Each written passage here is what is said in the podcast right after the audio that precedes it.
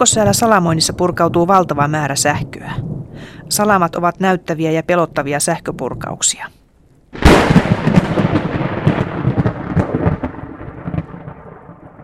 Myös ihmisessä on sähköä. Ukkossään kaltaisista sähkörysäyksistä meissä ei kuitenkaan onneksi ole kysymys.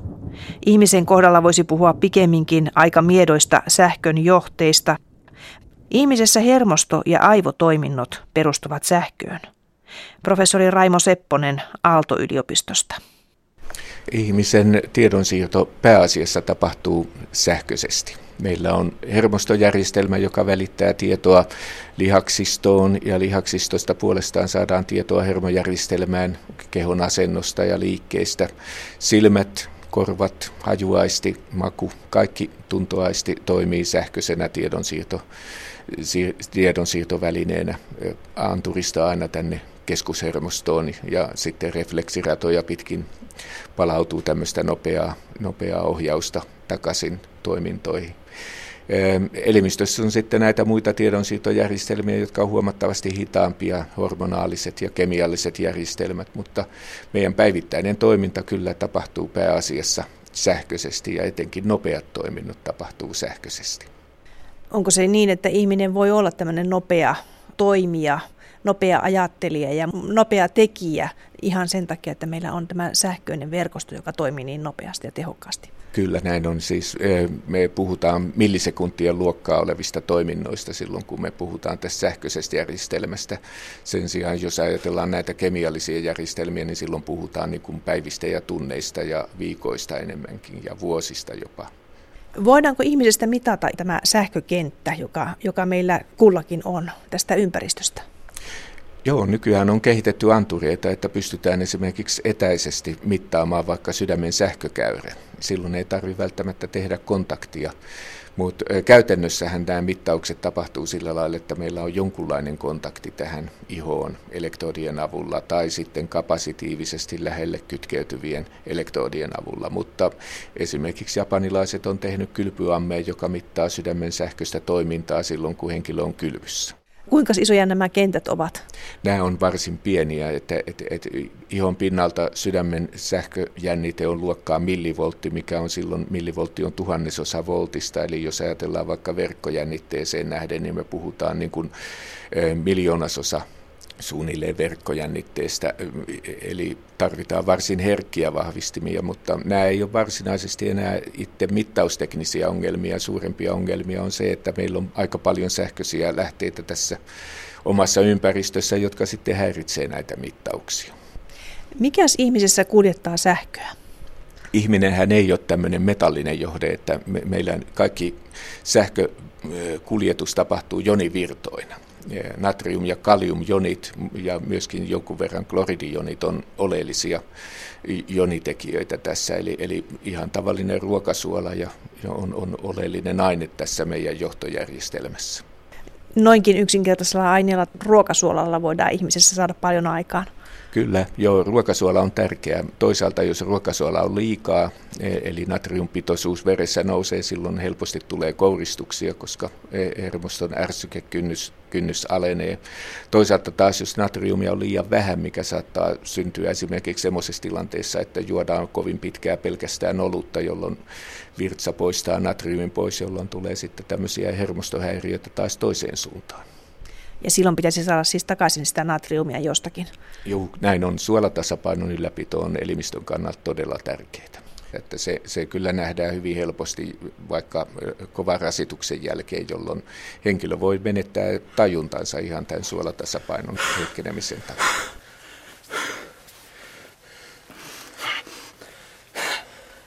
Kerroit, että millivolttien luokkaa on nuo sähkökentät. Siis kuinka paljon se vaihtelee sitten ihmisen eri, elimistön eri paikoissa? Onko se suurin piirtein tasasta joka paikassa? Ei, kyllä lähellä sydäntä me pystytään rekisteröimään millivolttien luokkaa. Lihaksen pinnalta tuosta käsivarren ison lihaksen päältä saadaan useita millivolttia. Aivojännitteet, jotka syntyy tuonne pää, päänahkaan, niin on luokkaa kymmeniä mikrovoltteja. Että aivojen toiminta johtuen siitä rakenteesta ja sitten kallon rakenteesta niin jää, jää aika paljon heikommaksi kuin esimerkiksi hyvin johtavasti kytkeytyvän sydämen näkyvyys. Mutta samalla tavalla aina tuotetaan se riippumatta missä kohtaa elimistössä ollaan, nimenomaan näiden natriumin ja kaliumin avulla. Joo, näin on. Siis näitä solukalvojen läpi tapahtuvien jonivirtojen avulla niin nämä jännitteet syntyy. Ne syntyy periaatteessa samalla lailla hermosolusta, riippumatta missä tämä hermosolu on ja myöskin samalla tavalla lihassoluissa. Kuinka paljon ihmisissä on näitä verkostoja kilometreinä laskettuna, joissa nämä kulkeutuvat nämä signaalit täällä hermostossa? Ja kyllä kai jos kaikki aksonit pistetään peräkkäin, niin useamman kerran maapallon ympäri tämä hermojärjestelmä piisaisi, piisaisi vetää, mutta oleellistahan tässä on se, että nämä verkostot on muodostunut hyvin monipuoliseksi. Se verkoston jakautuma on siinä tärkeää. Kuinka paksu tuommoinen aksoni on? Kun niitä nyt voi olla kerta muutaman kerran maapallon ympäri pituudelta, niin niiden täytyy olla siis hyvin ohuita. Mikrometriluokkaa se on ja, ja meidän onneksi elimistö on rakennettu sillä lailla, että näinkin ohuilla johteilla pärjätään näin hyvin.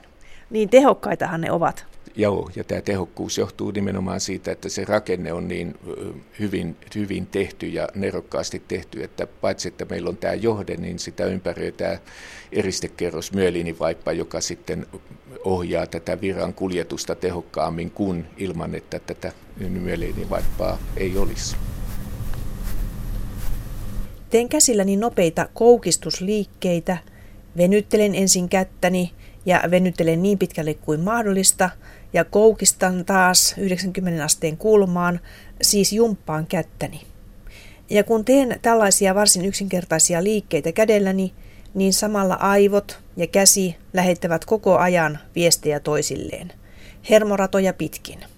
Siinä aivosta lähtee hermosignaali, joka kulkee aksoneja pitkin aina sinne hermolihasliitokseen asti ja käskee lihakseen supistua. Toisaalta taas lihaksessa sitten on omat anturit, jotka tunnistaa tämän jännitystilan ja myöskin tämän aseman ja välittää siitä tiedon takaisin aivoihin niin, että sitten pystytään vertaamaan, että missä paikassa tämä käsi haluttiin olevan ja onko se siinä ja tarvittavat korjausliikkeet voidaan tehdä.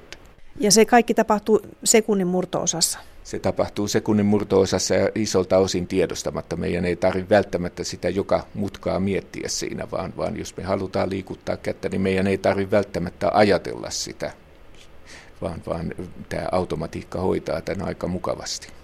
Tällaisessa liikkeessä, jota nyt siis tässä koko ajan suoritan kättäni heiluttelen tässä, niin tulee mieleen se, että kulkeeko se signaali aivoista tähän käteen yhtä reittiä pitkin vai onko siinä monta reittiä, joita pitkin se signaali voi kulkea tänne esimerkiksi kämmeniin ja käsivarteen? Kyllä siinä on useampi reitti silloin kuvassa mukana, että periaatteessahan se voisi kulkea ihan yhtä reittiä pitkin, mutta me joudutaan kuitenkin lihaksistossa ärsyttämään monta lihassolua, eli siellä sitten tapahtuu jakautuminen jossain vaiheessa. Ja hermoratoja on useita, jotka tätä tietoa kuljettaa, ja sillä lailla se ohjaus saadaan luotettavaksi ja riittävän täsmälliseksi. Mutta yksikin rata riittäisi? Periaatteessa yksi rata riittäisi, mutta käytännössä näin on aika harvoin, että luotetaan pelkästään yhteen rataan. Nyt kun heiluttelen pikkusormea, niin onko se eri rata vai sama rata kuin äsken? Kyllä se on eri rata, mutta sitten siinä on samoja sanotaan käytäviä, joita pitkin nämä hermoradat kulkee tämmöisinä nippuina ja sitten ne jakautuu aina sovelluskohtaisesti sopivaan paikkaan. Minkälainen on rakenteeltaan tuo hermorata, jota pitkin tämä kulkee tämä tieto nyt sitten aivoista tänne käteen?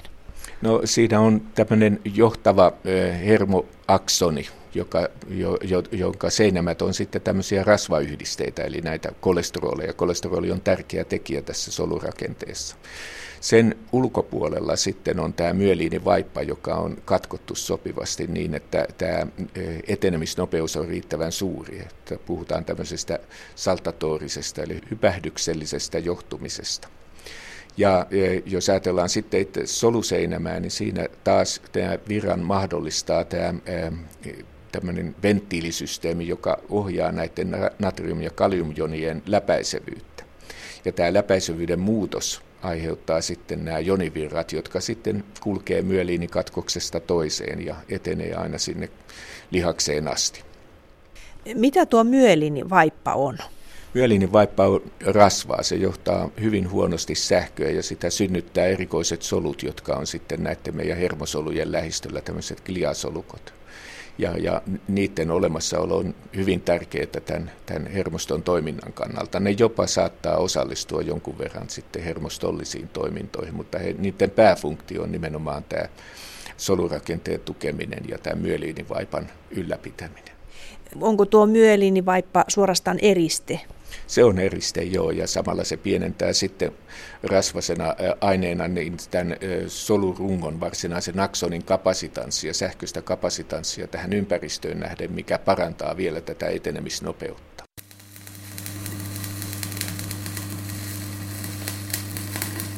Ihmisen hermoston sähköverkosto muistuttaa aika tavalla kodin sähköverkostoa. Kotiin sähköasentaja on asentanut sähköjohtoja tarpeen mukaan ja saamme esimerkiksi valaisimen valot päälle kytkimen avulla. Ihminen taas toimii automaattisemmin. Hermostossa sähkö virtaa, vaikka me edes huomaa sitä. Emme kytke sitä mitenkään erityisesti päälle. Erona näissä on se, että kodin sähköjohdoissa sähköä kuljettavat pienen pienet elektronit, mutta ihmisessä taas sähkön siirto perustuu ioneihin, jotka ovat elektroneja suurempia ja itse asiassa ne ovat varautuneita atomeja. Kummassakin tapauksessa sekä kodin sähköjohdoissa että ihmisessä johde on päällystetty ei-sähköä johtavalla eristeellä. Mielenkiintoistahan tässä tapahtumasarjassa on, kuten tuossa jo aiemmin sanoit, tuo nopeus. Miten se etenee niin nopeasti siellä? Mitä siellä siis tapahtuu siinä tavallaan johtimessa? No, johtimessa muuttuu paikallisesti ensinnäkin tämä jonien läpäisevyys. Solun sisällä, jossa lepotilassa on suurempi kaliumkonsentraatio. Eli siis suurempi kaliumpitoisuus. Niin avautuu tämä kaliumkanava, joka päästää sitten tämän kaliumjonit tänne solun ulkotilaan ja vastaavasti solun ulkopuolella olevassa nesteessä natriumkonsentraatio, joka lepotilassa on suurempi, aiheuttaa taas vastakkaisen virtauksen niin, että natriumjonit pääsee tänne solun sisään. Ja nyt tässä, tämän prosessin seurauksena siitä kohtaa niin tämän solun sisäinen potentiaali jännite verrattuna tähän solun ulkoiseen nesteeseen kääntyy negatiivisesta jännitteestä pikkusen positiiviseksi. Ja nyt tämä palautuminen sitten aiheuttaa sen, että sinne syntyy jonivirtoja, jotka ärsyttää sitten toisia lähellä olevia natrium- ja kaliumkanavia aina avautumaan, ja siitä syntyy taas tämmöinen depolarisaatiomuutos, ja siitä sitten edelleen. Ja nyt, jotta tämä eteneminen tapahtuu riittävän nopeasti, tämä myeliinivaippa estää ihan vierekkäisten kanavien aktivoitumisen ja aiheuttaa sen, että tämä seuraava aktivoituminen tapahtuukin siinä myeliinivaipan seuraavassa katkoskohdassa. Näin päästään hypähtämään niin kuin monen, monen tämmöisen kanavan yli ja nopeuttamaan tätä signaalin siirtoa. Se on siis eräänlainen kaskadi, kun se lähtee sieltä toisesta päästä sitä sitä johdinta liikkeelle, niin se kaskadimaisesti etenee eteenpäin. Näin, se hypähtelee näiden myeliinivaipan katkoksesta toiseen ja, ja Tämä säästää huomattavasti energiaa myöskin, koska silloin nämä jonimuutokset, meidän ei tarvitse palauttaa tätä lepotilaa koko sen aksonin mitalta, vaan ainoastaan näiltä alueilta, missä tämä aktivoituminen tapahtuu. Siinähän tosiaan tärkeää on tuo ionin kulkeutuminen sen solukalvon lävitse. Millä tavalla se ioni vaihtaa asemaansa solun sisäpuolelle tai solun ulkopuolelle? No, konsentraatioero e, tässä e, depolarisaatiovaiheessa, niin se on helppo ymmärtää, että kun meillä on konsentraatioerot, niin ne koittuu, tasapainottuu silloin, kun nämä kanavat avautuu. Siinä vaiheessa sitten, kun pitää palauttaa tämä polarisaatio taas, eli repolarisaatiovaihe, niin silloin on olemassa tämmöiset solukalvoinen ylitoimivat pumput, jotka sitten siirtää tyypillisesti kolme natriumjonia ulos ja kaksi kaliumjonia sisään, ja tällä lailla saadaan niin kuin tämä polarisaatio sitten tasapainotettua takaisin siihen lepotilaan. Tätä pumppua käyttää, tai sen käyttöenergia saadaan näistä adenosiinitrifosfaatista, joka on tämän elimistön monien prosessien energiavarasto ja lähde. Hermosoluissahan on myös niin sanottuja synapseja. Ja tämä synapsi on se kohta, jossa signaali kulkee hermosolusta toiseen. Miten siinä se hyppy tapahtuu solusta toiseen? Tämä yksinkertaisesti voidaan ajatella sillä lailla, että synapsin yli tämä välittyminen tapahtuu tämmöisillä välittäjäaineilla. Sieltä niin kuin aktivoitunut synapsi siihen välitilaan vapauttaa hermon välittäjäainetta, joka sitten aktivoi sen seuraavan hermosolun. Lähinnä muuttaa just samalla lailla kuin tämmöinen sähköinen ärsyke sitä hermon solun seinämän läpäisevyyttä. Mutta nyt synapsin toiminta on huomattavan monimutkainen. Siinä on useita eri tekijöitä, jotka vaikuttaa siihen, että onko tämä synapsin toiminta, niin kuin onko se solua aktivoiva vai onko se inhibitoiva. Eli se voi jopa niin kuin estää sitten sen ja, ja heikentää sen seuraavan hermosolun aktivoitumista. Ja nyt tämä kumpi toiminto tässä on, niin se riippuu monesta eri seikasta, että et yksinkertaisesti ajatellen synapsin toiminta on yksinkertainen tämmöinen kemiallinen siirto, mutta käytännössä se on hyvin monimutkainen ja synapsilla on nyt todettu olevan paljon eri funktioita tässä hermoston toiminnassa, eikä niitä kaikkia läheskään vielä tiedetä. Siinähän tosiaan on pieni rako siinä niiden kahden hermosolun välissä ja siinä on tyhjää tilaa ja siinä kohtaa on sitten tämmöinen kemiallinen signalointi. Eli siinä ei siis sähköisesti siirry se signaali eteenpäin, vaan siinä kemiallisesti kommunikoivat nämä solut keskenään. Kyllä, näin on. Se on tyypillisesti 10 millisekunnin luokkaa on tämä hypyn käyttämä aika. Jos minä nyt liikuttelen tätä kättäni tässä, niin tarvitaanko tässä tätä synapsivälitteistä signaalin siirtoa? Joo, siellä se toimii koko ajan. Että, kyllä tämmöinen kemiallinen siirto siinä liitosvaiheessa tarvitaan vaikkakin tämä kemiallinen signaalinsiirto on tässä hitaampi kuin sähköinen, niin kuin tuossa alussa sanoit, mutta se ei kuitenkaan tunnu tässä mitenkään viiveenä nyt, kun minä liikuttelen kättäni. Ei, puhutaan kuitenkin niin lyhyestä ajasta, että se ei aiheuta merkittävää viivettä siihen. Näitä välittäjäaineita, jotka synapsissa välittävät tätä tietoa eteenpäin, niin niitähän on monenlaisia. Onko se niin, että eri aineet ovat erikoistuneet tiettyihin elimistön paikkoihin ja eri tehtäviin? Kyllä näin nimenomaan on, niin niitä on sitten, jotka aktivoi tätä solukkoa ja semmoisia, jotka inhibitoi ja semmoisia, joita käytetään paljon ja semmoiset, jotka otetaan huolellisesti takaisin ja semmoiset, jotka hajotetaan sitten ensymaattisesti. Että et, et siinä on hyvin monia eri prosesseja, jotka sitten vaikuttaa koko tämän hermoston toimintatilaan. Mikäs on ihmisen sähköisin elin? Voisi sanoa, että se on sydänlihas. Siinä syntyy voimakkaammat sähkökentät se johtuu just siitä, että se on hyvin treenattu, koska se koko ajan on aktiivinen ja, ja aiheuttaa tämmöistä sähkökenttää ympärilleen. Hermosolu on kiinnostavan näköinen. Kun sitä katsellaan mikroskoopissa, huomio kiinnittyy heti hiukan amebaa muistuttavaan keskusosaan, niin sanottuun soomaan, josta lähtee lukuisia haarakkeita kuin lonkeroita eri suuntiin. Amebamaisessa keskusosassa ovat solun perusrakenteet. Esimerkiksi tumaa ja muut soluelimet, joita solu tarvitsee. Solusta toiseen viestit siirtyvät haarakkeita pitkin.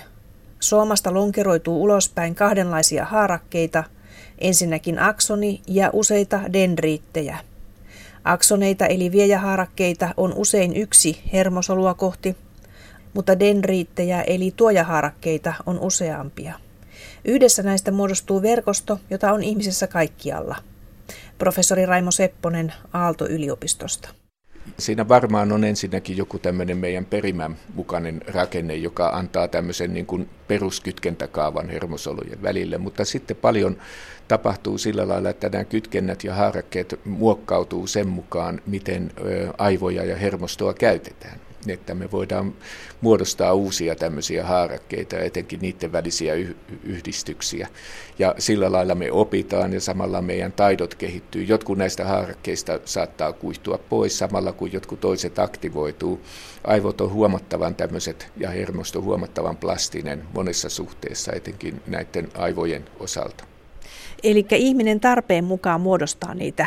Miten niitä alkaa muodostua sitten? Sillä lailla, että jos me harjoitetaan tiettyjä toimintoja ja elimistö huomaa, että tämä on tarpeellista toimintaa, niin se pitää huolen, että tämä yhteys sitten säilyy ja muodostuu. Ja sitten koitetaan valita aina tämmöisiä niin kuin tehokkaampia kanavia tiedon välittämiseen. Tämä näkyy aika hyvin tämmöisessä niin kuin aivoinfarktitapauksessa, jolloin henkilö voi infarktin jälkeen menettää monia kykyjään, puhekykyjä tai tiettyjä sanoja katoaa, kunnes sitten vähitellen toipumisen myötä niin nämä toiminnot palaa johtuen siitä, että aivot, aivot muokkaa näitä uusia, uusia kanavia ja korvaa niitä aikaisemmin viottuneita toimintoja sanotaan monesti, että jos haluaa hyväksi muusikoksi, niin silloin täytyy aloittaa pienenä lapsena jo se soittaminen, viulun tai pianon soittaminen. Ja tätä on selitetty nimenomaan sillä, että silloin aivoihin syntyvät nämä kytkökset, jotka tarvitaan tähän hyvään soittotapahtumaan. Joo, näin on. Ja, ja kyllähän se on esimerkiksi magneettikuvilla on havaittu, että ennen kuin tuli nämä GPS-laitteet, joilla pystytään niin kuin suunnistamaan kaupungissa, niin Lontoon taksikuskeilla ne alueet, jotka liittyivät tähän paikallistamiseen, oli huomattavasti suuremmat alueet kuin normaalilla ihmisellä, jotka oli sitten ihan aikuisikänäkin kasvaneet, koska ei näin lapsesta asti ollut taksikuskia, vaan he olivat sitten aikuisiässä ryhtyneet taksikuskit, mutta se oli vaikuttanut tähän aivojen alueeseen. Eli aivoja kuvaamalla, kuvantamalla, niin voidaan siis jopa päätellä hieman, että mitkä aivoalueet ovat aktivoituneet kyseisellä henkilöllä. Kyllä, juu, nähdään se aktivoituminen ihan tämmöisellä funktionaalisella aivokuvantamisella ja sitten nähdään myöskin, että mitkä on ollut selvästi enemmän käytössä kuin, kuin toiset alueet, että et, et kyllä tämä pystytään havaitsemaan sieltä. Kuinka pitkälle tuommoinen kehittyminen jatkuu sitten ihmisellä?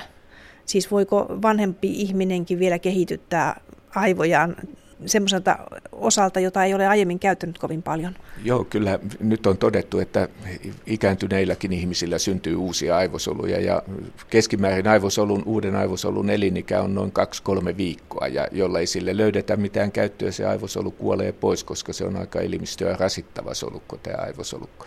Eli jos aivoja treenaa, niin ne aivosolut jää sinne elämään ja ottaa sitten tehtäväkseen niitä, niitä tehtäviä, mitä tarvitaan. Että siinä suhteessa just aivojen treenaaminen kannattaa ja se toisaalta niin kuin kompensoi sitä ikääntymisen aiheuttamaa sitten aivokudoksen häviämistä.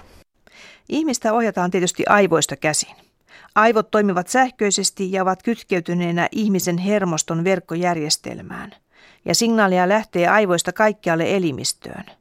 Aivot sijaitsevat kovaa luuta olevan kallon alla, suojassa ja turvassa. Jos aivoja halutaan katsella, niin kallo täytyy avata. Ja nyt me haluamme. Katsomme siis aivoja.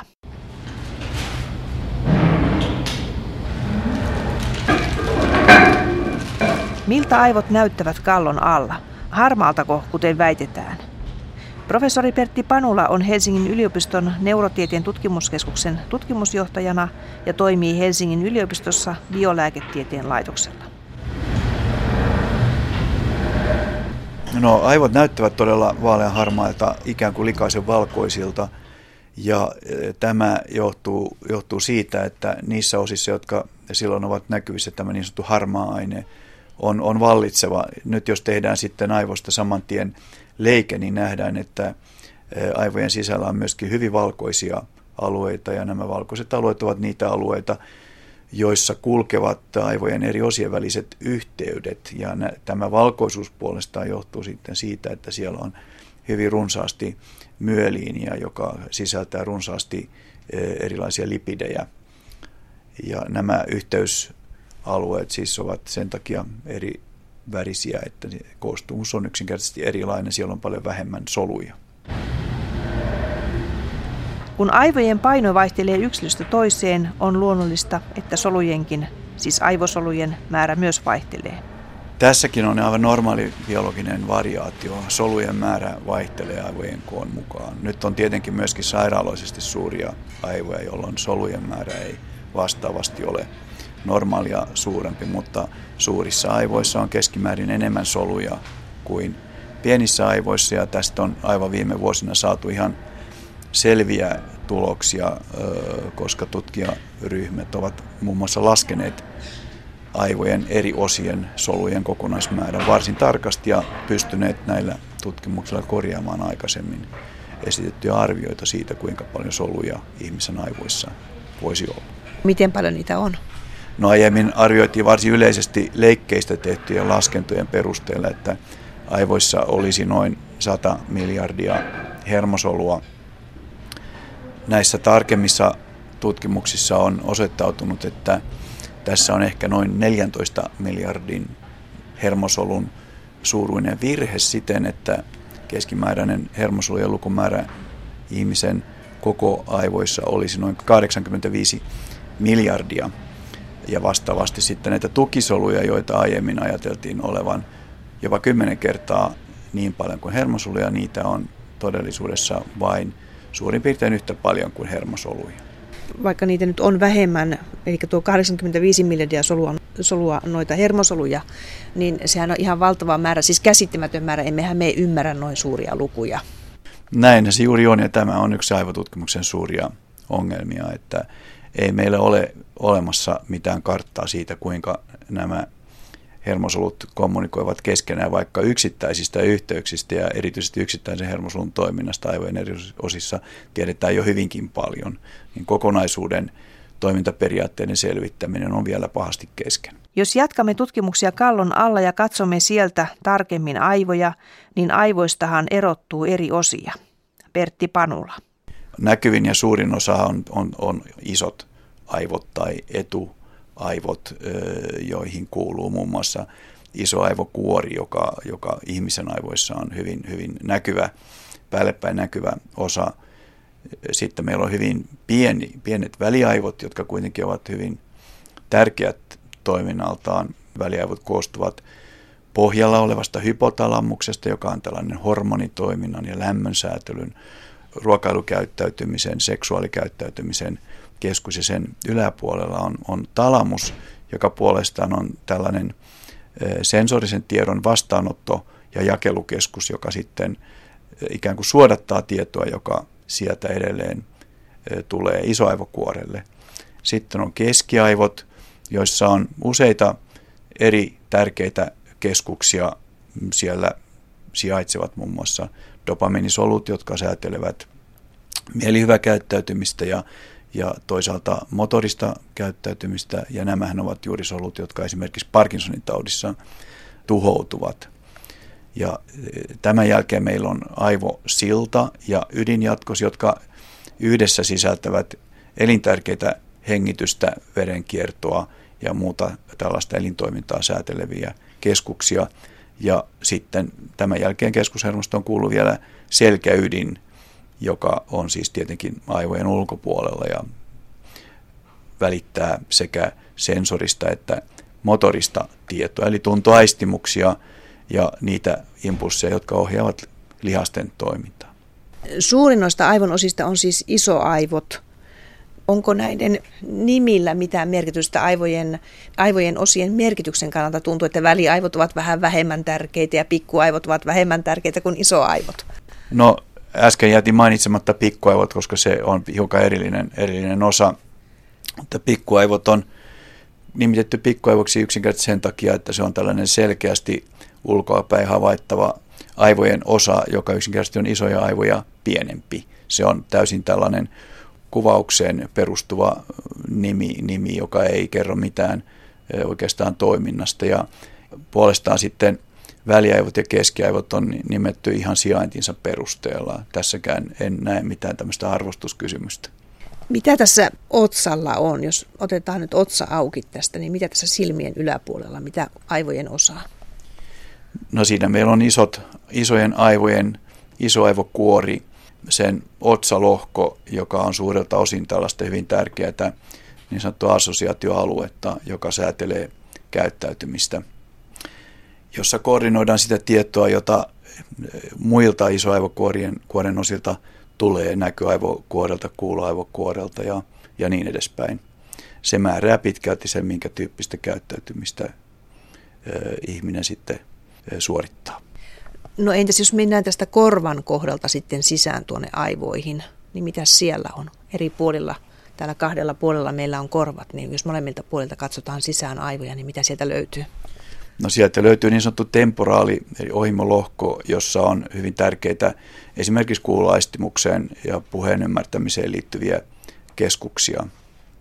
Ja vastaavasti sitten päälailla meillä on pääla, päälakilohko, niin sanottu parietaali lohko, jossa on, on hyvin tärkeitä kesku, sekä sensorisia että motorisia keskuksia, jotka ohjaavat esimerkiksi motorista käyttäytymistä. Ja takaraivon lohkossa puolestaan on sitten näköaivokuoria ja siihen liittyviä muita alueita. Pikkuaivoissa on valtavan suuri osa näistä aivoissa todetuista hermosoluista. No pikkuaivothan ohjaa liikkeen suorittamista ja se on se aivojen osa, joka liikkeen kuluessa esimerkiksi taitoluistelussa tai seiväshypyssä on hyvin tärkeä alue. Se korjaa, pikkuaivot korjaavat liikkeessä esiintyviä pieniä, pienen pieniä virheitä. Ja pikkuaivot on kooltaan isoaivoja selvästi pienempi puumainen, no muistuttaa ikään kuin isoa mäntyä, jos tehdään siitä poikkeleikkaus. Ja siellä on todella valtavan suuri määrä hyvin pieniä hermosoluja ja näissä viime aikaisissa tutkimuksissa on saatu sellaisia tuloksia, että jopa 80 prosenttia aivojen kaikista hermosoluista olisi itse asiassa pikkuaivoissa. Ovatko ne todella pienempiä ne hermosolut pikkuaivoissa kuin esimerkiksi isoissa aivoissa? No eivät suinkaan kaikki. Nyt puhun lähinnä niistä hermosoluista, joiden lukumäärä on tavattoman suuri. Pikkuaivojen kuorikerros, joka on tavattoman tärkeä sen toiminnan kannalta, koostuu kolmesta eri kerroksesta, josta päällimmäinen kerros on jotakuinkin harva soluinen. Siellä näkyy vain yksittäisiä soluja siellä täällä ja sen alla on niin sanottu purkine solukerros, joka on nimetty purkinen mukaan. Ja nämä purkinen solut ovat erittäin suuria. Ne ovat kuuluvat aivojen kaikkein suurimpiin soluihin. Ja tämän kerroksen alla puolestaan on sitten tämä niin sanottu jyväsolukerros, granulaarisolukerros, jossa näiden hyvin pienten hermosolujen lukumäärä on todella tavattoman suuri.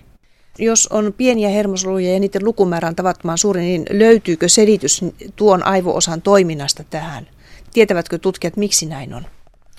No, pikkuaivojen toiminta on, näiden solu, yksittäisten solutyyppien toiminta on perusperiaatteeltaan varsin hyvin tunnettu ja se johtuu siitä, että koska pikkuaivot ovat selvästi kerrostuneet, siellä on kolme hyvin selkeää kerrosta, se on ollut hyvin kiitollinen kohde fysiologeille, jotka ovat voineet asettaa tällaisia lasielektrodeja eri kerroksiin ja suoraan mitata solujen aktivoitumista.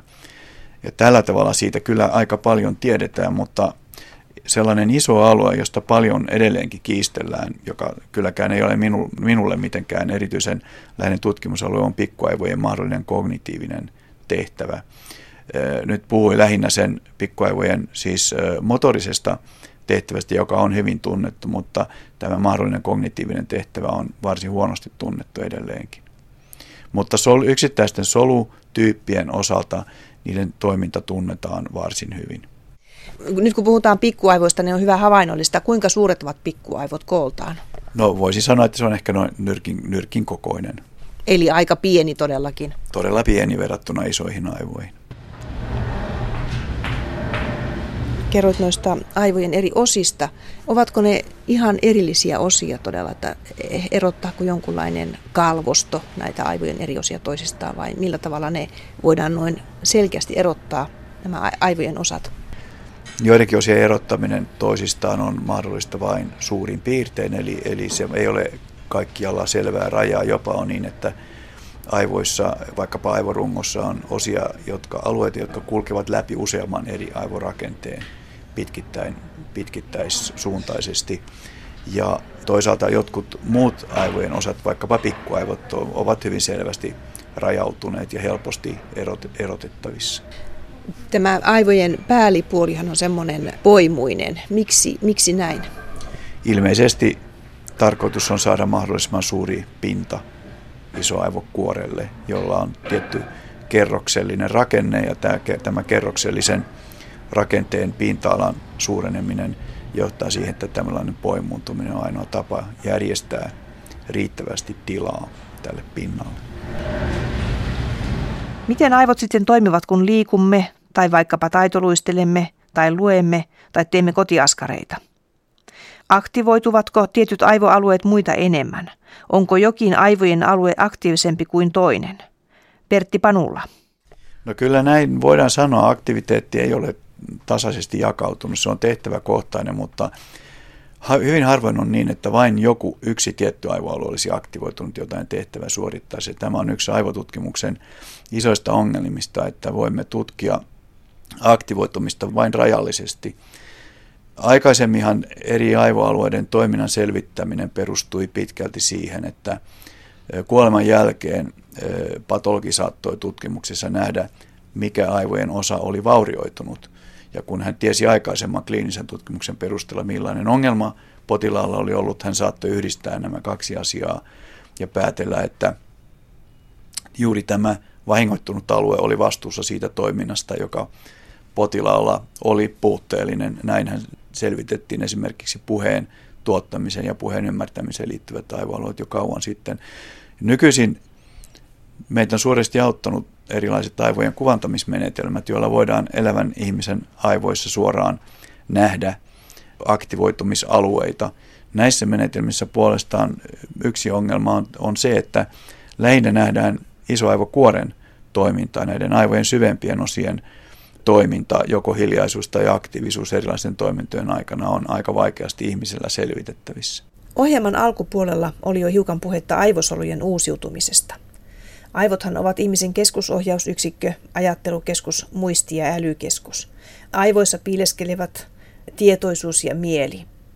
Olisi aika mukavaa, jos tällainen keskeinen yksikkömme, aivot, uusiutuisivat elämän varrella. Mutta mitä siitä tiedämme tällä hetkellä? Professori Pertti Panula.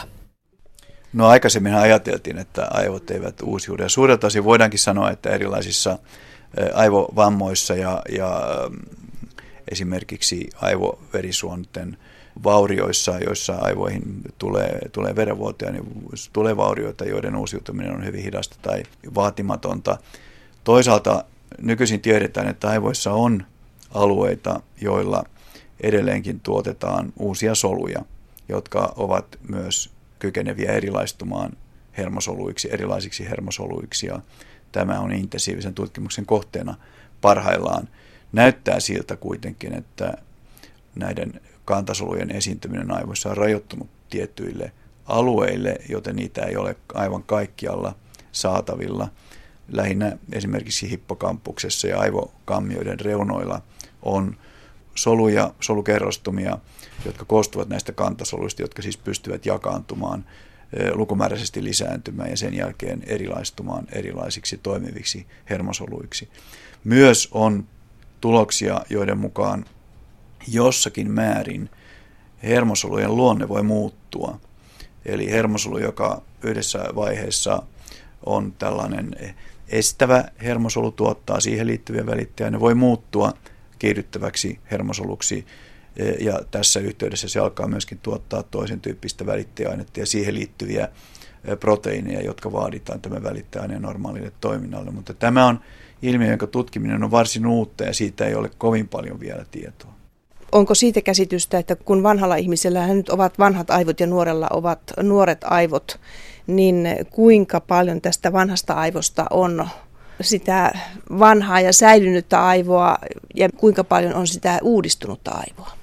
No suuri osa on sitä, valitettavasti voidaan sanoa sitä vanhaa aivoa. Aivot eivät uudistu samalla tavalla kuin iho tai ohutsuolen epiteeli suinkaan. Ja tämä on helposti todettavissa, kun katsotaan aivoleikkeitä iäkkäiden ihmisten aivoista. Siellä hermosoluihin on kertynyt melkoinen määrä tällaisia lipopigmenttejä, tällaista ikään kuin kuonaa, jota nämä tukisolut eivät ole pystyneet aivoista poistamaan ja on aivan ilmeistä, että nämä solut ovat olleet siellä jotakuinkin ihmisen iän, iän ajan, eli suurin osa hermosoluista todella on niitä vanhoja.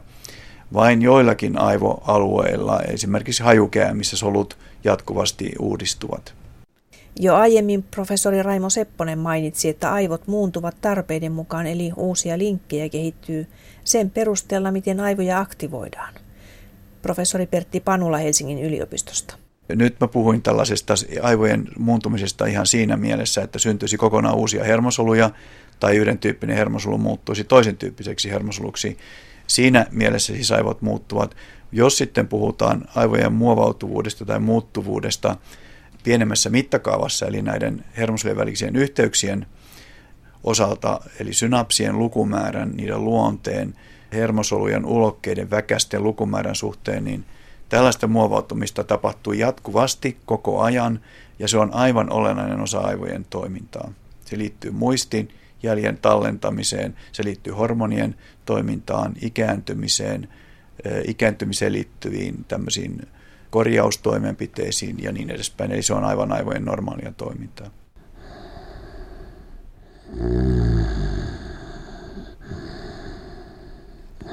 Ihmisen aivot tarvitsevat unta, ilman unta elämä voi muuttaa todella vaikeaksi. Paljon työtä tekevä voi kuvitella tulevansa toimeen vähällä unella, mutta pitkän päälle se ei onnistu. Uni vie lopulta voiton, kun alkaa nukuttaa niin vietävän paljon. Mutta miksi me nukumme? Tiedetään, että ihmisillä on unen tarve. Jos ei, ei, ei nukuta, tulee painetta nukkua. Syntyy tällainen, tällainen tilanne, jossa ihminen sitten nukahtaa enemmän tai myöhemmin, ellei sitä tietoisesti estetä. Toisaalta meillä on tällainen sisäinen järjestelmä, ikään kuin sisäinen kello, joka ilmoittaa ikään kuin milloin tulisi nukkua, milloin tulisi olla valveilla. Nämä kaksi järjestelmää toimivat osittain rinnakkain tai päällekkäin. Unen merkitys, lopullinen merkitys on käsittääkseni edelleenkin epäselvä, mutta siitä on esitetty hyvin mielenkiintoisia työhypoteesia, joita on testattu ja joista osa on varsin mielenkiintoisia. Esimerkiksi sellainen, että valveilla ollessa kertyvät muistijäljet ja, ja muu näiden hermosuojen välisten yhteyden plastisuutta edellyttävä toiminta johtaa siihen, että syntyy uusia synapseja, jotka vaativat tilaa. Ja näin, jos jatkuvasti kävisin, aivot kasvaisivat, mikä tietenkään ei ole mahdollista. Ja, ja näin sitten unen aikana on ajateltu, että tasapuolisesti kaikkien synapsien kokoa voitaisiin pienentää, jolloin sama ikään kuin suhteellinen tietomäärä mahtuisi pienempään tilaan. Tämä on erityisesti Amerikassa asuvan tutkijan Giulio Tononin ajatus, työhypoteesi, joka näyttää varsin lupaavalta. Onko hän tutkinut sitä kokeellisesti? Hän on sitä tutkinut nimenomaan kokeellisesti ihmisestä banaanikärpäsen saakka hyvin monilla eri lajeilla. Ihminen ikään kuin kompressoi rakenteita yön aikana. No sehän tuntuisi hyvin loogiselta, että kun, kun tietokonettakin huolettaessa tämä kovalevyn tällainen pakkaaminen aika ajoin on hyvin hyödyllinen toimenpide. Niin voisi hyvin olla, että ihmisen aivoissa on vähän samanlainen tilanne, että pakkaaminen säännöllisesti parantaa toimintaa. Tiedetäänkö unista? Mehän näemme unia yöllä ja ne ovat varsin fantastisia, siis tällaisia fantasiaan perustuvia. Missä ne syntyvät ja miksi me näemme niitä unia? Tähän minulla ei ole kovin hyvää vastausta, mutta, mutta käsitykseni on kuitenkin tällä hetkellä se, että Freudin unien tulkinnassa esitetty käsitys asiasta on virheellinen. Ja todennäköisesti unet liittyvät tähän tiedon käsittelyn uudelleenjärjestämiseen aivoissa tavalla tai toisella. Kelaako siinä ihminen menneen päivän tapahtumia tai alitajunnassa olevia asioita? Todennäköisesti molempia, mutta mikä se merkitys on, onko sille merkitystä, siitä ei tiedossani ole mitään vakuuttavaa tutkimusnäyttöä.